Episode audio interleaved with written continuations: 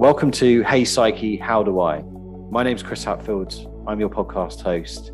I'm the founder and coach of a company called Cell Psyche, and I've devoted my time in the last 15, 20 years to all around mindset and mental well-being.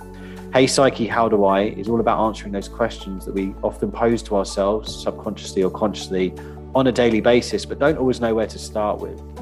None of these long, drawn-out interviews, 5-minute podcasts giving you practical insights and takeaways for you to be able to implement further. So enough about this, let's get started. Hey Psyche, how do I change my state of mind?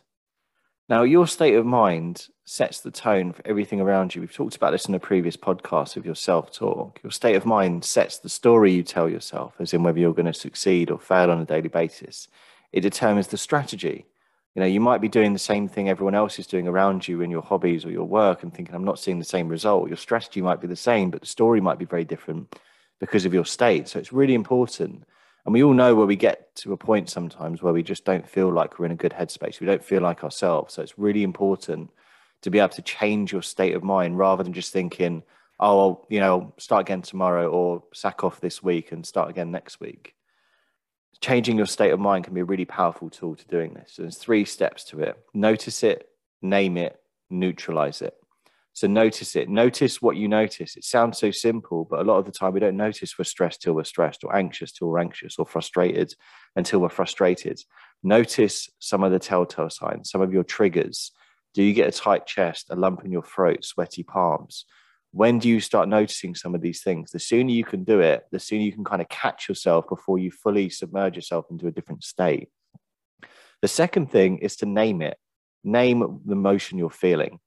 Now, as we spoke about before, when your amygdala is going off, that little almond-shaped thing in your brain, it's like the smoke alarm going off. It stops your prefrontal cortex, your rational part of your brain, from operating. Naming your emotion, it's known as affect labeling, forces the rational part of your brain back into play and switches off that irrational part. So on a bit of paper, what you want to do, and feel free to pause me throughout this if you want to do it now, you want to write down in the middle, I feel X, I feel stressed, and put a circle around it. Now the third part, neutralize it. Off of that, I feel X, draw 2 or 3 lines and ask yourself, why? Why do I feel like this? Then off each of those, ask yourself, can I control this? Yes or no? And again, feel free to pause me if you want to have a go at doing this while we're doing this as well. And then finally, off of each of the ones you can control, what can I do or am I doing to overcome this? You've got your emotion, you've got your 3 biggest reasons why, which a lot of the time when you write them down, sometimes you can think, oh, actually, they're not as scary as I thought in my head. Controllable. Just accepting that a wall is a wall means you spend less time trying to push it over. And what I mean by that is the sooner you accept something is you can't control, the less time and energy you're going to spend on it.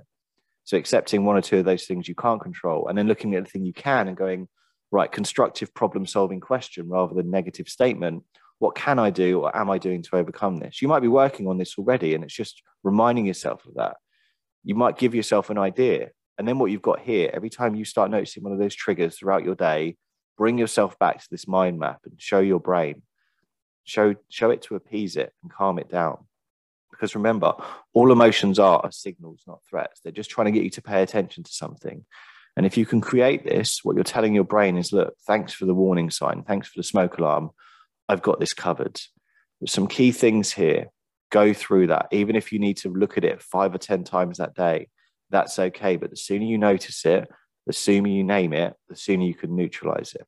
And when you've done that, a few things can happen there. Writing things down, again, switches on your rational brain and helps you look at things more logically. It's why we're so good at giving advice to other people, but we can never take our own.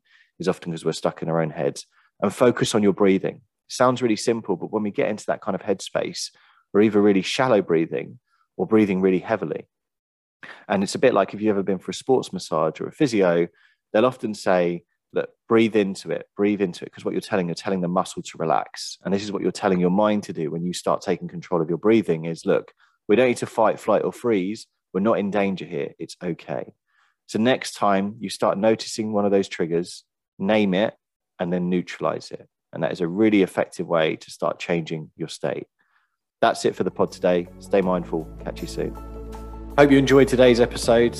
If you ever have any questions you want to pose for Hey Psyche, How Do I? Get in touch on Instagram at Hey Psyche How. drop me a message on LinkedIn, Chris Hatfield, or you can visit Cell Psyche, psyche.co.uk for more around this. Catch you soon and stay mindful.